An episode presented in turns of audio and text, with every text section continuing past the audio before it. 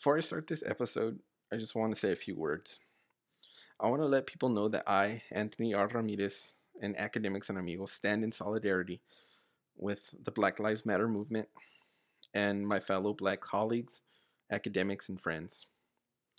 Additionally, I stand with all minorities in all walks of life. Whether you're a person of color, a person of the L G B T Q community, or whatever it may be, I stand with you. I believe in diversity, I believe in inclusion, and I believe in representation. I believe in sharing these diverse stories with you all and hope that it inspires future and current generations to pursue their dreams and to live in a better world together without racism or hate. I ask that you all continue to research, to communicate, and to continue telling your stories, my friends. Academics and Amigos is with you.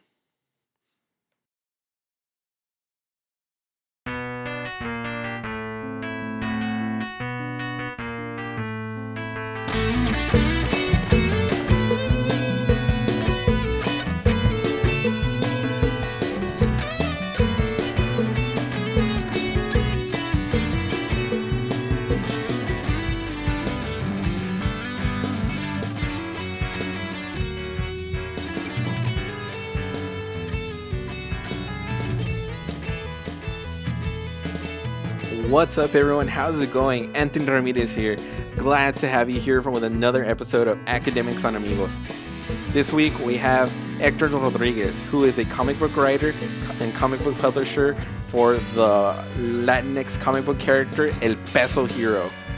On top of that, he is an educator and he is also a coordinator for the Texas Latino Comic Con. So let's hear what Hector has to say. I'm here with my friend and the incredibly talented and like so many titles. There are so many amazing titles, but they were well-deserved. He's an artist. He's a writer, a publisher for Real Bravo Comics.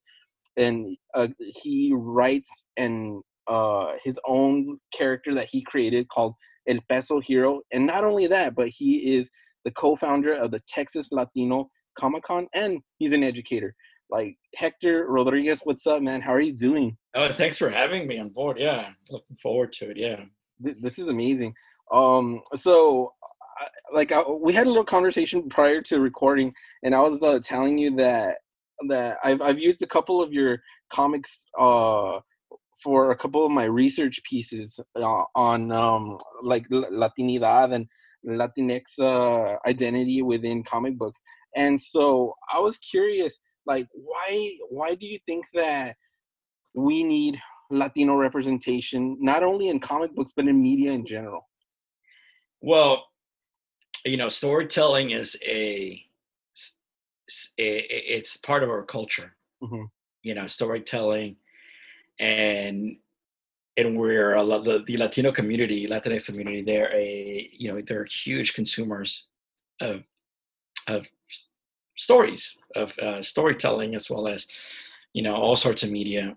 And so, especially in the United States, where we compromise about, I think, a quarter of moviegoers are Latinos. Mm-hmm. And so, I mean, stats like that, and it's, it's only getting, it's only growing. And so you look at a lot of, uh, you know, different pivots, you know, look at Netflix, looking at, um, La Gentrified, you know, like shows. Oh, those are amazing like shows, too. Right? And, and so and you look at uh, editorial cartoons, look at Lalo Alcaraz, you oh. know. Yeah, he's nominated oh. for Pulitzer. Yeah, yeah. So, um, and, and so, you know, we're making strides, you know. And and for me, growing up in a in Eagle Pass, Texas, in a border town, mm-hmm. you know, I, I all, and growing up also, with the love of comic books, I love the media, but love of sequential art.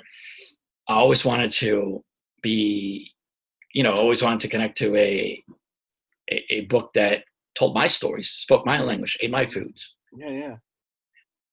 So, like, speaking of that, like, how did you get involved with comics and what inspired you to create El Peso Hero? I think you kind of mentioned it a bit, but, like, what other influences did you have? Maybe some other artists, too, or, like, in general? Yeah, well, you know, it's, um,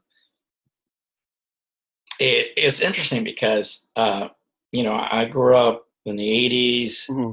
early nineties in Eagle Pass, Texas. And Eagle Pass was a uh, small town, two hours away from San Antonio. So, you know, when we talked about going to the big city, or we're going to San Antonio, mm-hmm. you know. And so uh, there weren't a lot of comic book shops. I mean, the mm-hmm. only close thing to a comic book was um, you go to the V H S uh, rental place, and they'll have a stack. You know, they'll have like a like a uh, glass case with like your baseball cards, majority baseball cards, and mm-hmm. some comic books. Yeah, you know. But for me, you know, my my dad uh, would read Mad Magazine. My dad was in the military, and so he would he had a stack of Mad magazines. Mm-hmm. You know, and you know we could flip through them. You know, and also um, mi mi madrina, uh, my godmother, she, she owned a uh, video movie rental place in Piedras Negras across the border. Okay. And so there was a nice big store with all sorts of awesome movies, you know, you're looking from, you know, narco cinema to kaiju to anime to, oh, wow. uh, you know, horror, indie, you know, just, you know, in Spanish and English, okay. a lot of Japanese stuff, mm-hmm. you know. And so I was, I was a kid in a candy store, you know, and, and so I grew up digesting a lot of, uh, different entertainment, you know, uh, El Santo contra las momias, you know, oh, classics, you know, it, you know it, uh, Capolina, you know, in the, mm-hmm. the Mexican cinema, such uh, rich history and culture mm-hmm. and characters, mm-hmm. you know, especially when you talk about the golden age of cinema in Mexico, mm-hmm. a lot of amazing history. So, you know, it's it, it, it's all these stories, it's uh, all these characters, you know, mm-hmm. and then my mother, you know, watching uh, telenovelas, you know, I watched novelas with my mom, and, you know, the twists and turns, the dramatic, you know, it's just, it, it was all just a, a big pot of different ingredients boiling up, you know, and I, I, I fell in love with uh, comics mm-hmm. early on, early, let's say early nineties, ninety-one, especially with, uh, you know, go, uh, looking at um, Spawn. Oh, I talked about Spawn early nights, you know, and so it was edgy. It wasn't like your clear cut, uh, you know, character, Spider-Man, Superman. You know, it was edgy, and, and there was uh, grays, and it was, it kind of spoke more uh, gritty, and it, it kind of transcended to what, to me, the sometimes the border could be, mm-hmm. you know, and, And it was until, um, you know, uh, it was two thousand three, visiting my my grandparents, my, my grandfather, uh, and he would tell me stories, you know, rumors, myths, you know, of uh, narcos, you know, or like these these groups, you know, taking uh, matters in their own hand, taking the law, you know, it, it, it's mm. just like the Wild West, right? Mm. And so, and it was two thousand three, and my, you know, year started turning, and I'm like, it would be amazing if there was a norteño, and I say norteño because norteño is very unique yeah. culture, yeah, niche, uh, you know, fighting these organizations, mm-hmm. you know, and so I, mean, I started writing in it. I mean, I can tell, I can show you here, uh, and you know, I was doing some uh, organization, and I actually have the very first uh, script of El, El Peso Hero. Oh, dang. You know, yeah, yeah, it started December.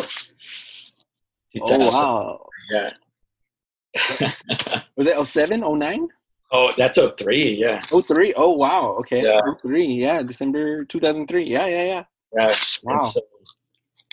Yeah, it was. It was actually, you know, it was. Um, it was Thanksgiving time, so I was visiting the border, and so, mm-hmm. and then you know a bunch of notes, but uh, then a, a little sketch of what El Peso Hero. Oh, that's cool! Like that's like the first like initial sketch. Yeah, like it, it, you know, and and then I had some notes and and some characters that I can show you, you know, exclusively for you. Oh, that's awesome. You know, uh, I have like a a a pre-party member. Look at that. That's cool. Right? And then like wow. the, this group, G group, you know. Wow. And and then a a local local drunk guy. I like that, yeah. Right? And, and so, cool. You know, just these these characters now, you know, and then like El Catrín, you know. Oh, right? yeah, yeah. Yeah. That's uh, cool. Yeah, man. It, it, and so, yeah, and, and, and you know, these, these ideas, you start writing and developing them. Uh, but uh, yeah, that's that's the that's the origin. That's that's so cool. And I think what's so interesting about, especially Mexican folklore and even Latinx, Latinx folklore in general, but like um, Mexican folklore has so many different characters too. Like growing up, we always hear about El Cucuy or La Llorona, yeah, or all these different characters like that. And um, I think you've even mentioned a couple of them in, in some of your comics. I think you even did a horror special with, yep, El Peso Hero. Um, and, uh, you know, how has that influenced um, your work as well? Uh, you know, it's, it, you know, growing up, it, you know, thing about it, I love horror movies. Mm. I love horror stories. Yeah. Uh, you know, I remember a callback to, you know, sleepovers at my grandparents' house, you know, and my cousins telling, you know, like La Llorona, la, la, you know, La, la Lechuza, yeah, you know, and then, and then it was like, you know, one in the morning and my grandpa there would walk around with a sheet over his head and it's like, you know, oh, you know, like mis hijos, mis hijos, you know, and it, it's around freaking sad.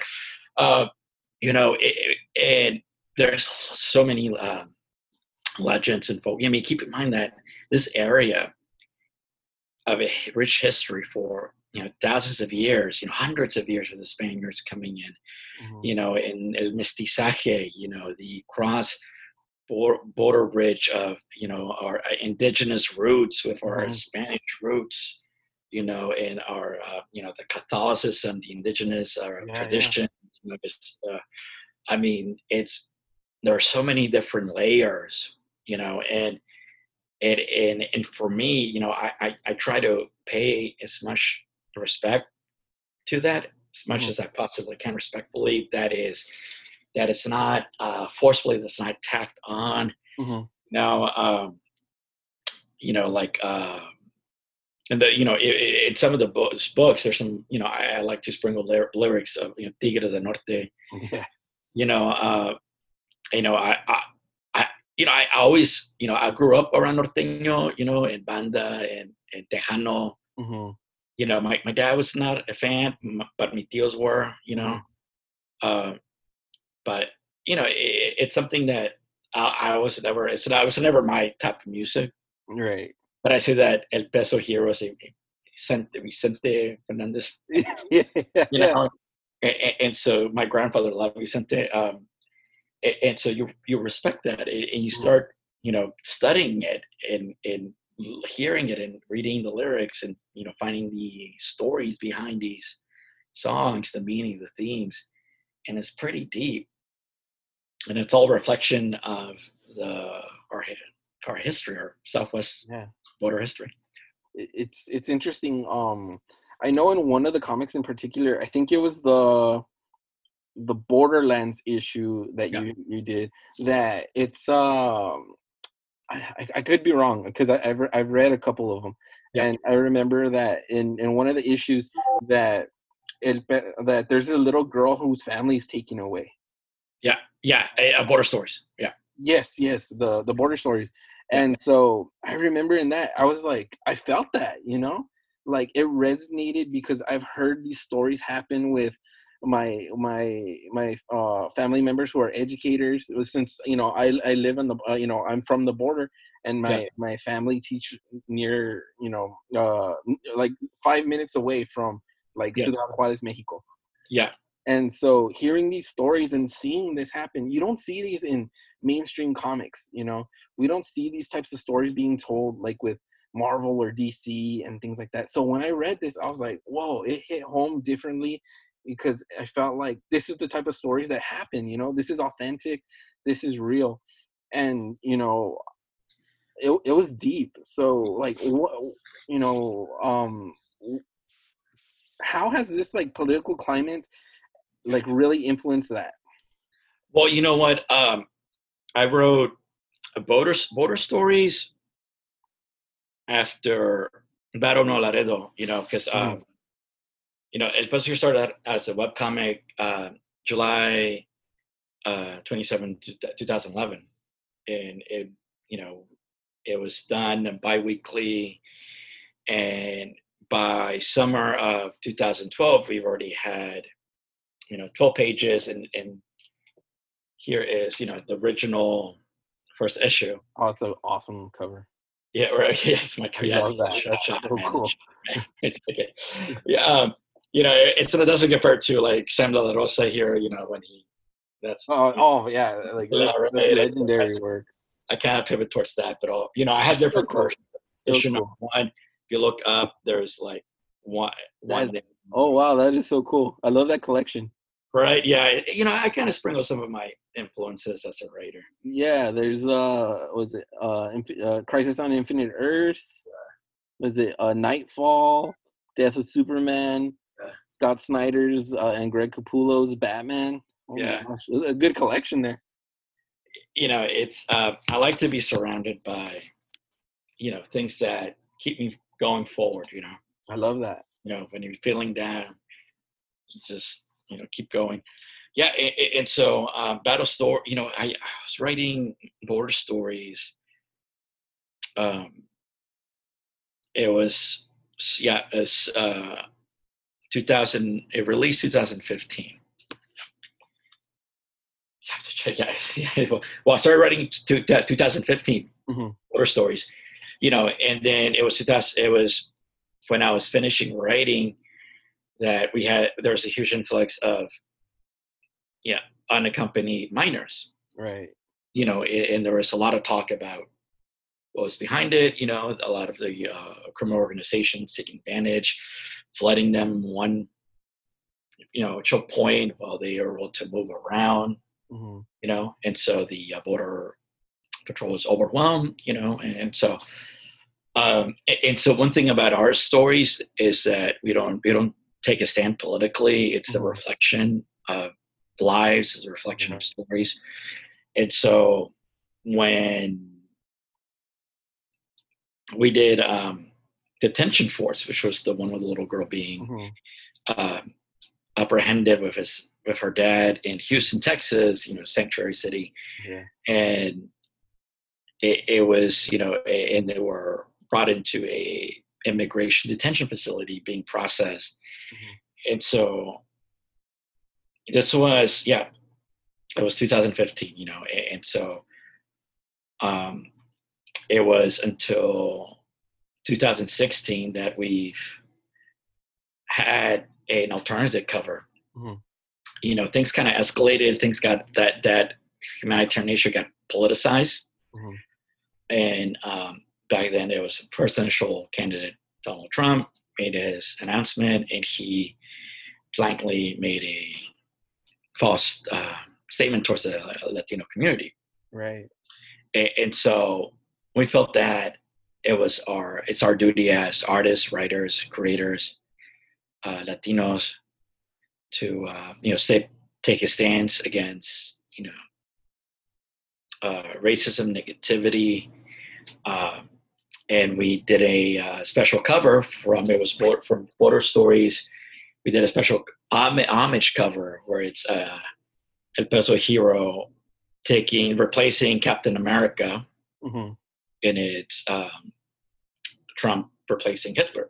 I remember seeing so it's the, more like it was like the punch heard around the, the world that moment, mm-hmm. you know, because it was it was the that cover went viral, yeah, you know, and P R P R I, Univision, Telemundo, uh, a lot of the Latino media, uh, you know, globally picked it up. Uh, you know, they they had a sense of brought a great sense of empowerment, mm-hmm. uh, artistically for the community.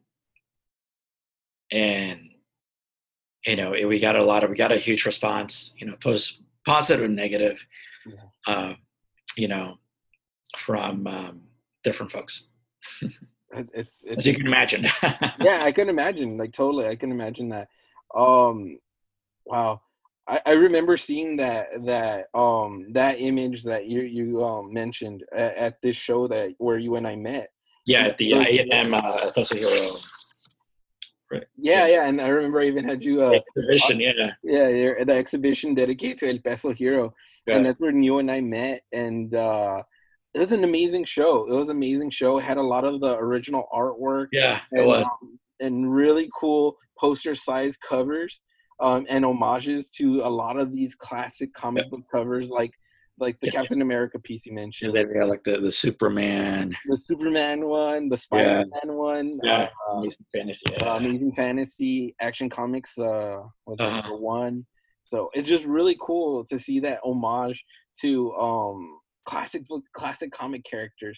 And so I'm curious, like, if you had the chance to approach a mainstream comic, Um, whether it be uh, a, a Latinx or uh, or just any character that you'd like, what character, if you had the chance to uh, tackle, what what character would you want to write? Oh and- gosh, wow, that's deep. Okay, so meeting, you know, I, I've had the honor to uh, meet, uh, you know, Sergio Aragonés, oh, uh, illustrator in that magazine, and so he gave me a great story from the, you know, because I, you know, he famous, uh, you know, Latino legend. legend right and and so and then he made a connection towards the uh cover of um issue one of El Peso Hero, El Ángel de Independencia, telling me a story that we, he was a firefighter from Mexico City in an earthquake in the fifties. La, la, the statue fell down and it was him and his crew picking it up, you know, in the wreck, wreck um and, and so you know and uh, you know Lalo Alcaraz always been a great great honor, you know, huge fan, huge supporter, advocate, amazing guy, down to earth, mm. and um, and throughout the years, um, you know, helping me out and advising me, you know, just uh, it would be Javier Hernandez, creator of El Muerto. Uh, oh yeah, he's amazing. You know, yeah, and so you know those guys you pay respect, um, but like in the indie mainstream, you know, uh, I, you know, I I met Ramos. Spider-Man, awesome guy. Humberto Ramos? Humberto Ramos, yeah. Oh, uh, but, I, you know, I guess if I were to go back and, and just, you know, pay my respects, you know, especially in the indie field, it, you know, I'll say Todd McFarlane, mm. you know, and, and then uh, Jack Kirby, and, uh, and and then just the uh, raw writing of Steve, Steve Ditko. Mm. Yeah, you know, definitely. Like one of the original Spider-Man. Yeah, his art, sorry, his art, you know, his art, sorry. It, I, I was thinking writer Stan Lee writing, but, you know, of course, Stan Lee, um, and, you know, creators, you know, artists, Jack Kirby, Steve Ditko, you know. Uh, those, those are amazing. That's an amazing. Raw, raw talent, you know, and, and also, you know, especially, you know, it, you know, looking at Todd McFarlane's uh, own story mm-hmm. of, you know, you know, it's like the fanboy dream, you know, mm-hmm. and so he's still managing, you know, his character, you know, and Spawn. He wants to do a movie. Like, he wants to direct a movie. That's awesome. Yeah, I love right. that. Yeah. So awesome. Yeah, I know that I have, I have comics everywhere, man. It's like, it's like I in El Paso, that's where all my comics are. Yeah, so it's like you know, it's like I I, I walk the walk.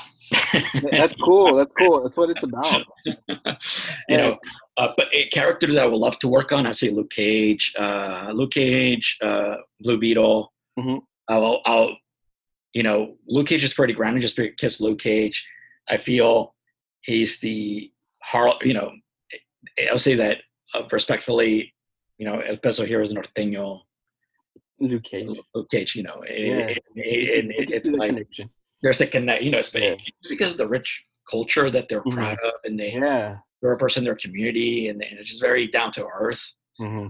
characters. Um, you know, I I would say that I love to do Blue Beetle and the um, new Ghost Rider. Oh, Robbie um, Reyes? Robbie Reyes, yeah. That's awesome. Uh, yeah, just, and and I wouldn't mind doing it a cool Batman story. Just well, because who doesn't want to write Batman? Who doesn't want to do a cool like, Batman? I mean, I would love to. Like, my dream would be to write. I'm a huge Mister Freeze fan myself. Yeah, um, I, I feel like Mister Freeze is like so underrated as a Batman villain, and I blame Batman and Robin for that. Yeah, but I always reference Heart of Ice um from the animated series. Yes, because that is one of the best stories yeah. in a thirty minute format ever. Yeah, yeah. It's just so much heart went into yeah. that, and I just feel it. Yeah, you know, I'm I'm I'm I'm a sucker for for sympathetic characters. Yeah. So, um, you know, for me, Mister Freeze and, and, and Victor Freeze has like a huge, it's, it's, it's a huge deal for me. I, I love that story. Heart of Ice is like amazing. So uh, for me, I'd, I'd love to do a, a take on Batman and Mister Freeze somehow, because I just think it's amazing. But, um, you know, it's, it's, it's, I don't know. I, I'm a big Batman. Oh, well, speaking of that, I actually have my little Freeze here. Oh, nice. It's a little Mister Freeze eating ice cream. So, so um, I, you know, speaking of Mister Freeze, you know, and I thought about, I saw this really great, um, not saying meme, but this info, this tidbit of who would play, who could play a modern version of Mister Freeze, mm-hmm. you know, and, and I, you know, and I was, and I saw like the, Perfect. It was uh, uh, what was oh, what's this actor? Uh, guy that plays um, Gustavo Fring. Uh, oh, oh, uh, oh my gosh! Uh, Espos, Espos, Esposito, Esposito, John Carlos Esposito, uh-huh, right? Uh-huh. Imagine, imagine his, you know, his. Honestly, his, that would be amazing. Right? Yeah. Oh my god! I never thought of that. I've thought about like Patrick Stewart. I've thought yeah, about Mark Strong, people yeah. like that for sure, you know, um, but that's, I love that idea. I, I mean, it'd work, you know. It's, it's his demeanor, right? How you yeah, see yeah. Right, yeah. Yeah, like, especially the way he played um, uh, his character in Breaking Bad. Ooh. Yeah, Gus Fring, yeah. Mm, that, that'd be, that's a really right, good right, I'm just, I'm like just gonna, I'm gonna add that little seed in you. Yeah, I like that. I like that. And then hey, it's a person of color too, so yeah. more representation. You know, yeah, I think, yeah, I, I, course, you know in terms of representation, I think uh, D C's doing pretty good with that. Like in terms of their film, they're trying to showcase that. And so let's talk about some of these films for a bit. Um, what do you think about like the, the huge impact that these comic book films have had on popular culture, and um, the lack of representation in terms of uh, the Latinx community in there? Because I did a paper a while back that, that we, for sure we can talk about Miles Morales in Into the Spider-Verse. Yeah. There's El Diablo and Suicide Squad. And then yeah. I know they even tempted to do uh, El Gato Negro playing. Yeah, he was awesome. Respected. Oh, Jay. I loved, I loved uh, yeah. um, El Diablo from Suicide Squad. He was the best character of the film, to be honest. I agree. I agree. You're right. Yeah, and uh, and give it up to Jay for bringing a lot of human. Yeah, yeah, it was. It was. It was. You know. I mean. Yeah. Well. Yeah. Will Smith. Yeah. I mean, it, it was. It was great. And, but I think for Will Smith character, you need a lot more, mm-hmm. more time. But what Jay did, he was able to really use that time to really, you know, showcase as much as he can what what he had.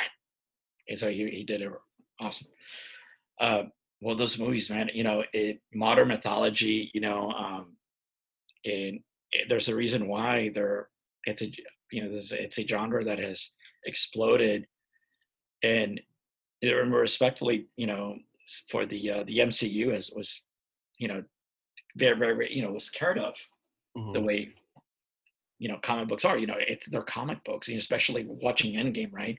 Yeah. Near the end, it's like, wow, this is a, there's the splash page. Yeah. Boom. It was, a, it was like the most comic book movie. Yeah, it was perfect. It, it totally was.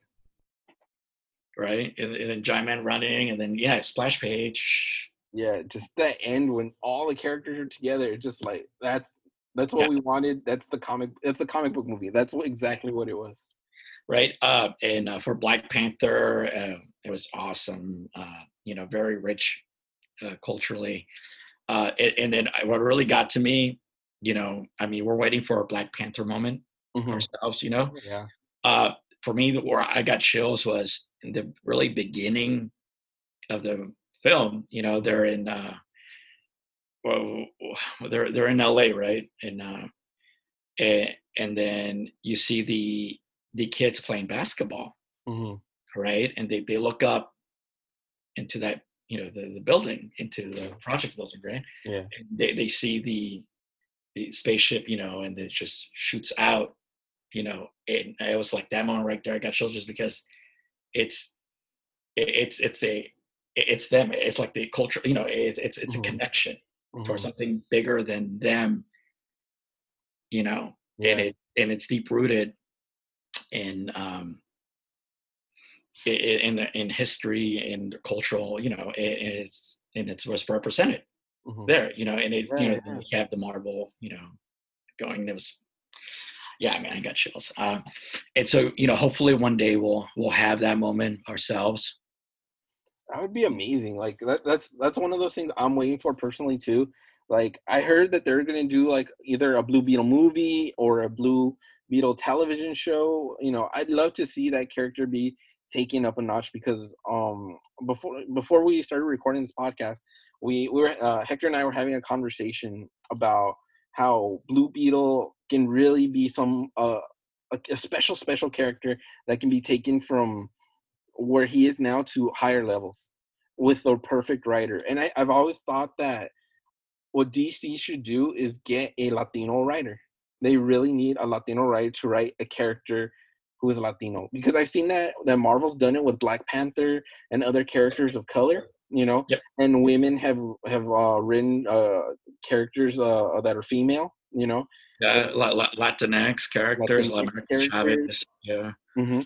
And so, why can't they do that with like Blue Beetle, you know, or um, even like America Chavez? Like, I think that that character has so much potential too. It was yeah, I, I, it, and I it had a really strong start, mm-hmm. but then they somehow it got twisted into like when she's a an alien, interdimensional alien that mm-hmm. sees herself as Latino, or you know, and mm-hmm. it's like ah, they just loses itself. Yeah, it flies off into, you know, it just. The grounds, and it just goes into this, you know, can can we just have yeah yeah we just want the character of our own. But you know, going back, Anthony, you know, this is where the indie scene highlights, and this is where we glow, you know, because you're looking at uh characters that, you know, that are well presented, strong, you know, female laboriqueña, mm-hmm. oh you know, it, you know, Eduardo doing great strides for speaking, advocating for uh, Puerto Ricanos, Puerto Ricanos, especially, you know, they've been going through some hard, tough times. Definitely.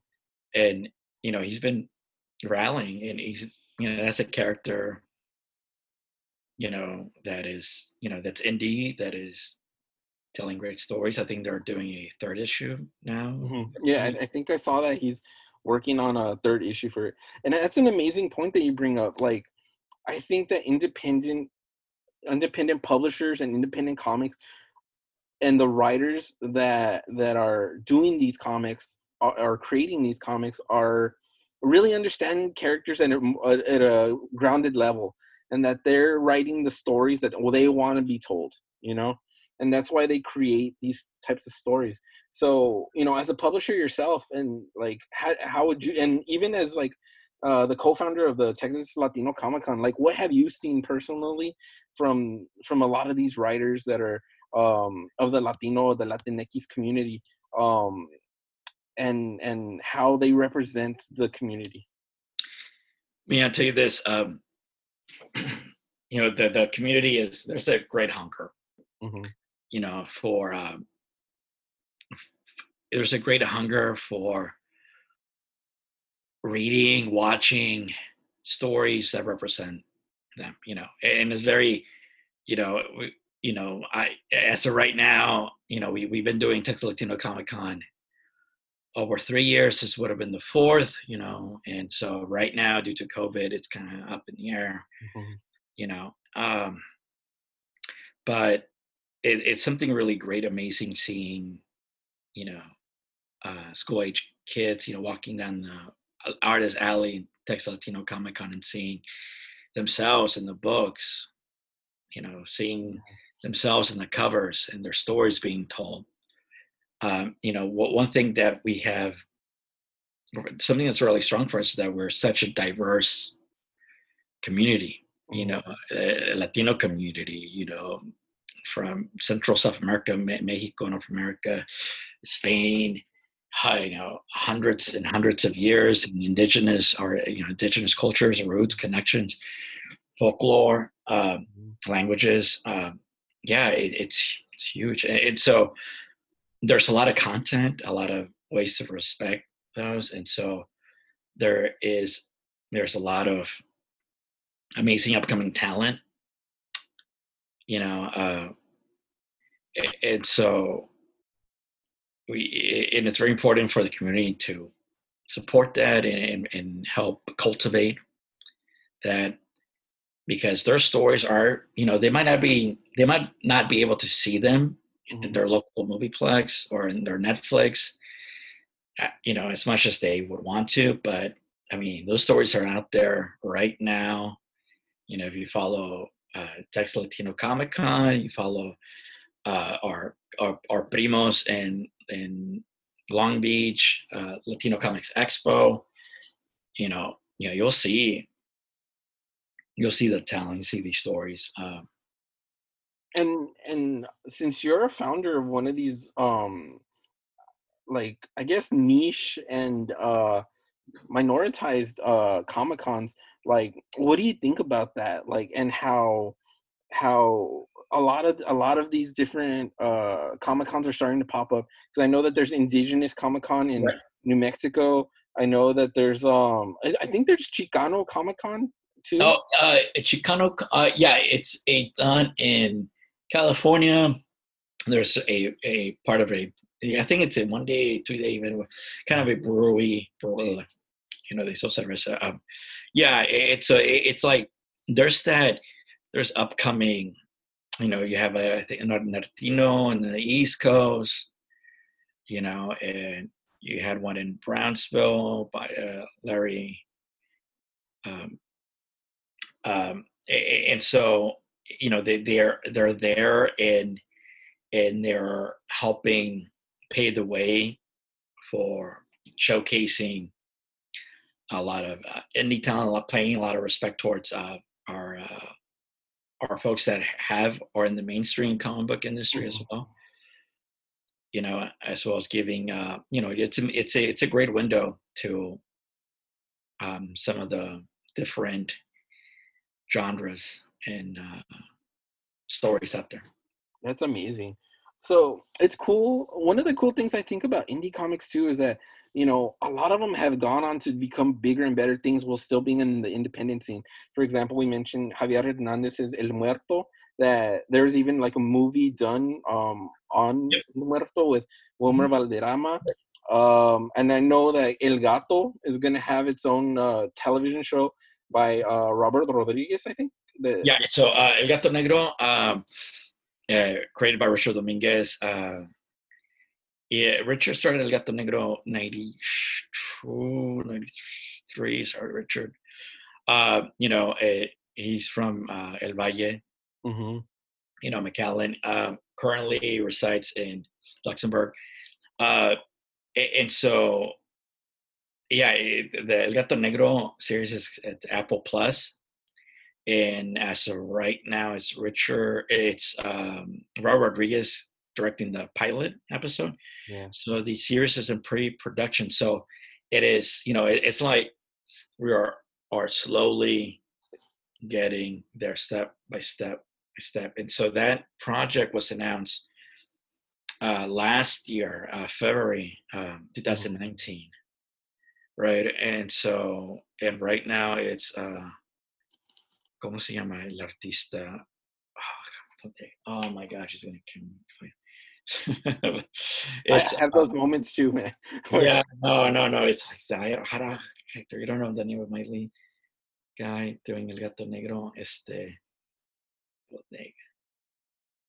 uh, yeah, it, it's so it's coming, it's coming, you know, and it's coming. So it's it, it, yeah, and so with uh, El Muerto, you know, came out, you know, two thousand three indie indie film. You know, it was, it was great. It's actually. Um, it, it's a, it was a nice pivotal moment for the industry that a Latinx, you know, Latino, Chicano, especially Chicano, he's a Chicano creator. Mm-hmm.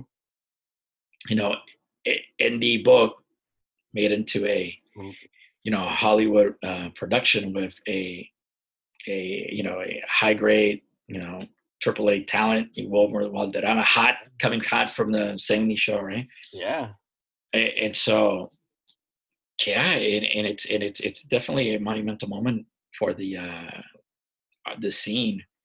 And so you look at you look at that, and then you go you fast forward like almost ten plus years, and there's like nothing. It's know? Crazy. It really it, is. It's... Right. I mean, and I and I and I'm very open, and so we look at independent filmmaker um, putting. Um, he did a El Chicano. Mm-hmm. Came out, you know. Well, and that and I don't say that is it's more like.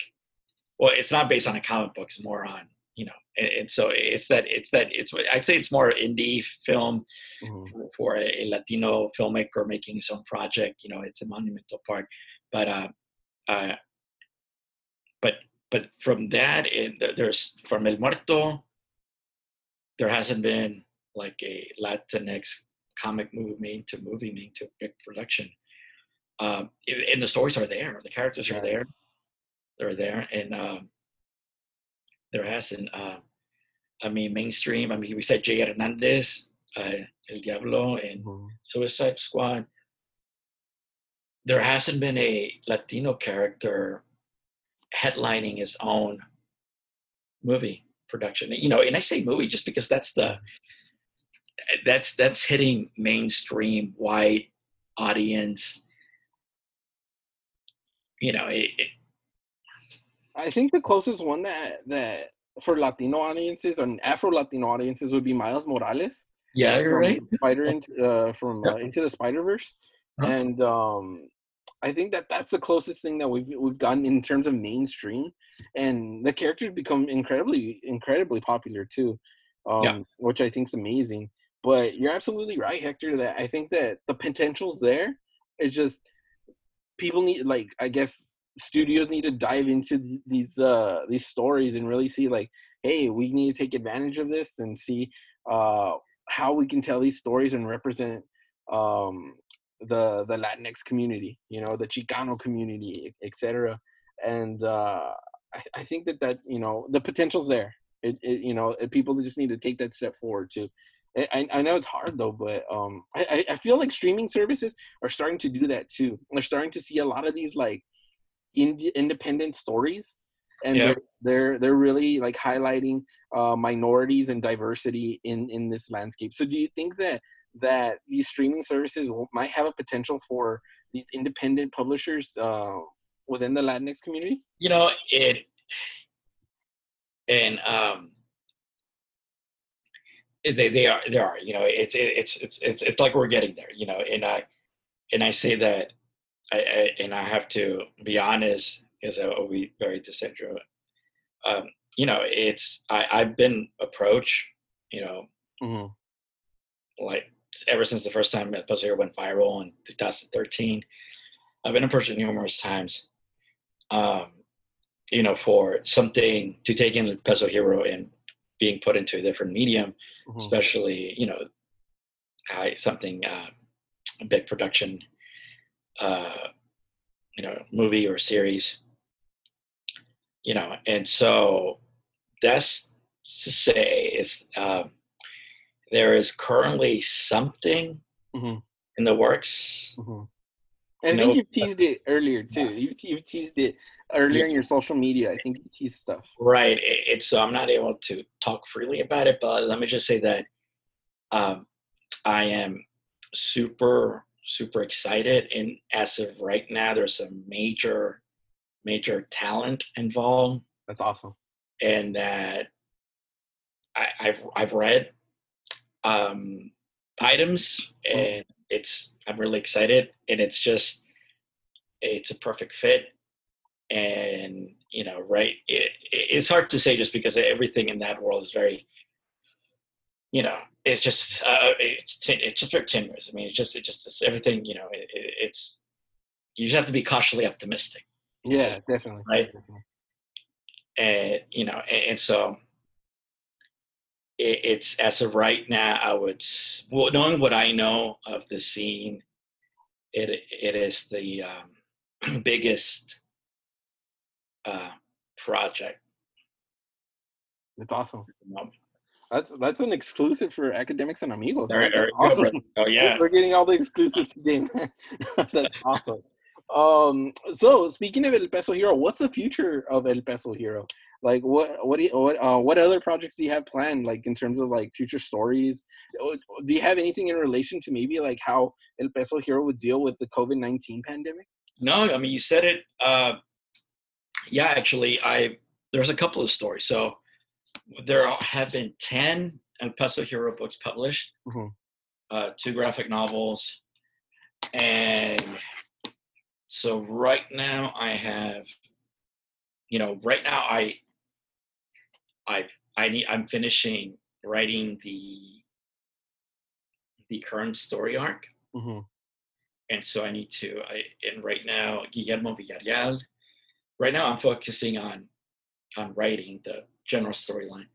Right now, Guillermo Villarreal, he's working on um, the uh, fifth, fifth part of the story arc, and then I'm finishing writing the conclusion.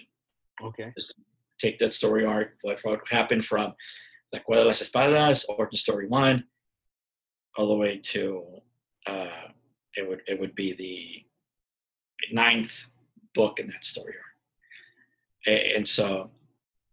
I'm really excited how it ends, and uh, and then I'm also writing something, a story that I'm really excited about. Um, El Peso would be the next, you know, kind of a pre, pre. I'll say it's like the next story arc, getting into the next story arc with um, El Peso Hero uh, Sicario War, oh. like the Sicarios of the War. Yeah, yeah, yeah. War, so it's something. Something fun, something exciting, a lot of very action-driven, um, and so I, I'm really, I, I really, I love, I've been writing that one, and it's amazing. I'm excited for it. And then we're pivoting towards a big major story arc right after that. And then I like to, um, and then writing on the side, I, I want, I'm trying to continue the, the uh, mini horror horror series, um, Frontera de Terror, you know. Working with mythology, um, you know, and right now I'm adding some uh, Lovecraftian border elements. Ooh, so, that's awesome. That's so awesome. To that, yeah. Um, and then for, you know, right now personally, I'll share with you this. I'm currently working on a uh, on a mini story. Uh, actually, you can see. Oh there. Wow, that's awesome. It's so yeah. It, it's so it, it's it's dealing with um, essential workers. You know, in this case, uh, the importance of protecting our farm workers. Yeah, yeah. The majority are uh, Latinos, and so and and and it's and it's bringing light to that. It's um, it's it's my art, my story. Mm-hmm. Well, they're all my stories, but it's my art. Uh, just mini eight eight eight. Eight pages, you know, telling a very simple story, but it's just something personal, you know, bringing light into the importance of protecting our farm workers mm, in light awesome. Of COVID nineteen. That's awesome. I'm looking forward to that. Uh, I'm like, I'm, um, I think that's brilliant. I think that's um, that's really, really amazing. Um, so one of my final, like my final couple of questions for you are like, as an educator, how do you incorporate comics into um your teaching? Um. Uh, There's a lot of um, a lot of great resources out there. Uh, you know, comic books, graphic novels are a great way to introduce a lot of uh, a lot of curriculum mm-hmm. components, especially for literacy. Right. And so, um, when I was a first grade teacher, for example, I used to take these. Um, these books, these little graphic novels that had no uh, words, letters. Um, it was basically, they're called uh, owly. These, these little, uh, this little owl that and his friends. But these books were a great um, bridge in introducing uh, character traits. And so I would have my I would cut them up and just have students sequence a mini story, and they would write story. And so there's a lot of great resources out there, and a lot of uh, even in the uh, upper grades, there's a lot of important literature, graphic novel form. And I mean, one thing that comic books and graphic novels do is that really they they really put the reader in the the shoes of the author, of the narrator, of the characters. They really, you really own, you really become them. And so it's these these are very powerful tools. That's awesome. I, I, I think that you're absolutely right, that comics have so many so much potential in a variety of ways, whether it's represent like showcasing representation of minorities, whether it's show you know trying to educate people of all ages and uh, different levels, um and just uh telling amazing stories, you know, um in different forms of media too. I think that the comic books have that transmedia aspect that other forms of uh storytelling may not have, you know. Um you know, I think that that's that's the amazing thing about comic books. Um so on a final note, Hector, where can people find your work, um or what what would you like to uh, shout out in order to, you know, get get get some uh get some of uh Real Bravo's and Peso Hero stuff out there, uh, yeah, so more people can find out about your comics and even about Texas Latino Comic Con? Yeah, no, uh well, you can find uh the uh, El Peso Hero books through uh, uh real bravo comics dot com, um where you can purchase physical copies, uh some digital. Also, if you're uh if you use Comixology, the uh comic book uh internet page, uh well, shop, um they're on they're on Comixology digitally. Uh there you'll have all you can see all ten books. If you're looking for the graphic novels, real bravo comics dot com. Um for any news updates, um please like and share through uh, Facebook, Instagram, and Twitter. And for news for uh, Texas Latino Comic Con, you can follow Texas Latino Comic Con through uh, Facebook, Twitter as well, for any uh, upcoming update, update, see what the update is for for it, you know, twenty twenty, you know, uh, still up in the air. We're just waiting, you know, it's our partnership with the city of Dallas, and so we, we're still, still yeah. listening here. Well, I hope things go well for like uh, for the Comic-Con in the future, and um, hopefully all this pandemic stuff ends very soon.